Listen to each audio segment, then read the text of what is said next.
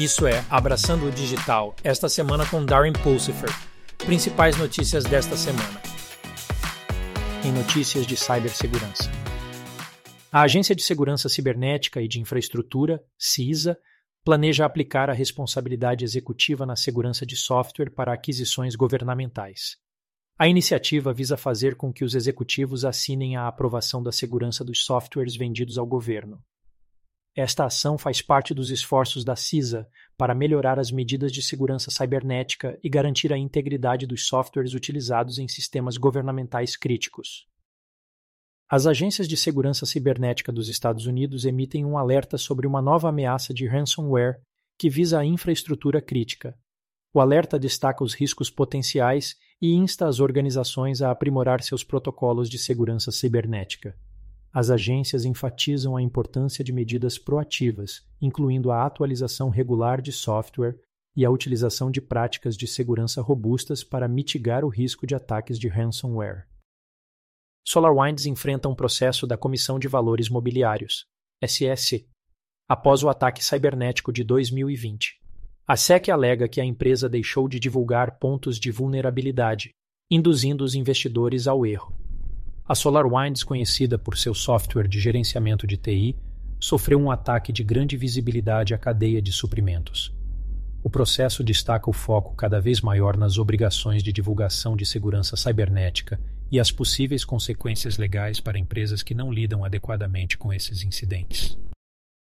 Nas notícias de inteligência artificial, o CEO da OpenAI, Sam Altman, renuncia em meio a crescentes preocupações com a direção da empresa, a saída de Altman segue tensões internas e renúncias em relação ao foco da empresa em aplicações comerciais, ao invés de seu compromisso inicial com amplos benefícios de IA.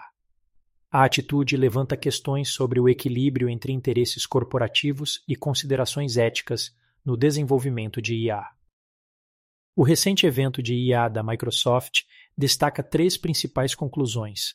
Primeiro, a empresa enfatiza seu compromisso com o desenvolvimento responsável de IA, focando em justiça, transparência e responsabilidade. Segundo, a Microsoft tem como objetivo capacitar os desenvolvedores com ferramentas como o GPT do OpenAI, que oferece capacidades avançadas de linguagem natural.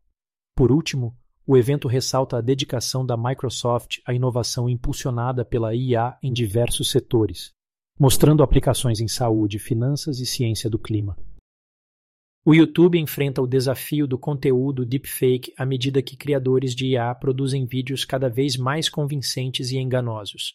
A plataforma luta para distinguir entre usos inofensivos e maliciosos de conteúdo gerado por IA. O YouTube reconhece a necessidade de vigilância e uma abordagem abrangente para lidar com deepfakes, a fim de manter a integridade de seu conteúdo. Agora, pede-se AOS, criadores de conteúdo que verifiquem se o conteúdo é gerado por uma IA ou não. Nas notícias sobre computação ubíqua. A Amazon e a Microsoft envolvem-se numa competição acirrada por lucrativos contratos de computação em nuvem do governo, à medida que as agências federais dependem cada vez mais dos serviços em nuvem. As empresas estão disputando o contrato do Departamento de Defesa para a capacidade de nuvem conjunta para a guerra, JWCC na sigla em inglês, um acordo que valeria potencialmente 10 bilhões de dólares. Esta batalha reflete a tendência mais ampla de gigantes da tecnologia competindo por contratos de nuvem do governo e destaca a importância estratégica dos serviços em nuvem para a modernização da infraestrutura governamental. A Marinha dos Estados Unidos está aprimorando seus sistemas de torpedos aproveitando a computação em nuvem para submarinos. Esse upgrade visa melhorar o desempenho e as capacidades dos torpedos. A Marinha busca aprimorar o processamento e análise de dados utilizando a computação em nuvem, permitindo operações de torpedo mais sofisticadas e eficientes. A mudança reflete os esforços contínuos das Forças Armadas para integrar tecnologias avançadas, como a computação em nuvem, para fortalecer as capacidades de seus sistemas navais. O governo do EUA levanta preocupações sobre a Alibaba em relação ao possível uso indevido de chips feitos no EUA em sua tecnologia de vigilância. A medida faz parte do esforço mais amplo para restringir as exportações de tecnologias sensíveis por questões de segurança nacional. Este desenvolvimento sublinha o questionamento das empresas de tecnologia chinesas, destaca a atenção do governo do ZUA em prevenir o uso não intencional da tecnologia americana de maneiras que possam comprometer a segurança ou os direitos humanos. Nas notícias do podcast sobre adotar a transformação digital. Confira as três séries intituladas Abraçando a IA Gerativa, Abraçando Zero Trust e Abraçando Multi-Hybrid Cloud.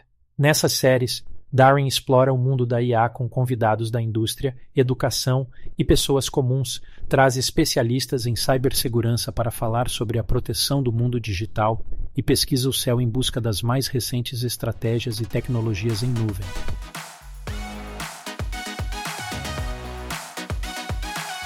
É isso para abraçar o digital esta semana.